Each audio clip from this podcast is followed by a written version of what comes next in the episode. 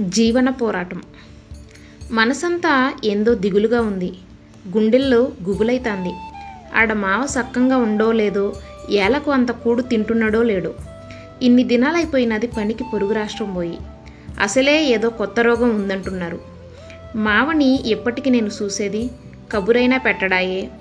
ఇంటిది ఏటైపోయినాదో అన్న గాబరా ఉండదో ఏమో ఆ మనిషికి. వద్దు మామ పోబాక నువ్వు మాతోని ఉంటే గంజినీళ్ళు తాగినా మనసు నిండుకుంటాది ఇప్పుడేటైనాది ఉంటే తిందాం లేకపోతే సంటోడికి ఒక ముద్ద పెట్టి మనం ఎట్టాగో సరిపెట్టుకుందాం గాని ఈ పొద్దు నువ్వు యాడికి బోమాకు మామ అని బతిమిలాడింది. కానీ మామ ఇంటేగా? ఈ పండగకైనా ఇంటిదానికి సంటోడికి కడుపు నిండా కూడెట్టాలని కొత్త గుడ్డలు కొనెట్టాలని గాడి ఆశ. అందుకే మళ్ళీ చెబుతున్నా వినకుండా గూడెంలోని మిగతా వాళ్ళతో కలిసి పొరుగు రాష్ట్రం పనికిపోయిండు ఇన్ని దినాల సంధి పస్తులున్నాం.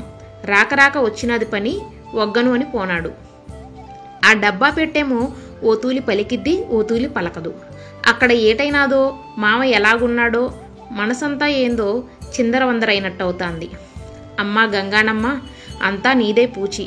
నా మావని పండగ దినం కల్లా క్షేమంగా ఇడికి చేర్చు. నీకు చెద్ది నైద్యం పెడతా తల్లి చల్లంగా చూడు. తన మామ గురించి ఆలోచిస్తూ రాత్రంతా నిద్రే పట్టలేదు మల్లికి. తనదే కాదు ఆ గూడెంలో ఉన్న ఆడవాళ్ళందరిది అదే పరిస్థితి. తమ భర్తలకు పనులు లేక పైసలు చేతిలో మెలగక పిల్లల్ని పస్తులు ఉంచలేక వాళ్ళకు ఇష్టం లేకపోయినా దూరమైన వాళ్ళ భర్తలు పనికి వెళ్ళడానికి ఒప్పుకున్నారు. ఎప్పుడెప్పుడు వాళ్ళ మామలు తిరిగి వస్తారా అని కళ్ళల్లో ఒత్తులేసుకొని ఎదురు చూస్తున్నారు ఎలాంటి ప్రమాదాలు జరగకుండా వారంతా క్షేమంగా ఇంటికి చేరాలని ఆ గూడానికి ఇలవెల్పైన అమ్మని ప్రార్థిస్తున్నారు. రాత్రంతా ఆలోచించి ఆలోచించి ఎప్పటికో నిద్రలోకి జారుకుంది మళ్ళీ. ఎప్పుడు పొద్దెక్కిందో కోడెప్పుడు కూసిందో ఎనబడనైనా లేదు. సంటోడు అమ్మా లే నాకు ఉషులో ఈ అంటుంటే మెలకు వచ్చింది మల్లికి. కళ్ళు తుడుచుకొని లేచి సంటోడిని తయారు చేసి గాడికి అంత బువ్వెట్టి తను కూడా తయారయ్యి ఆ సంటిగాడిని వీపుకు కట్టుకొని గాడి ముద్దు ముద్దు మాటలు ఈని నవ్వుకుంటూ మిగిలిన గూడెం ఆడోళ్ళతో కలిసి అడవిలోకి వెళ్ళింది మళ్ళీ.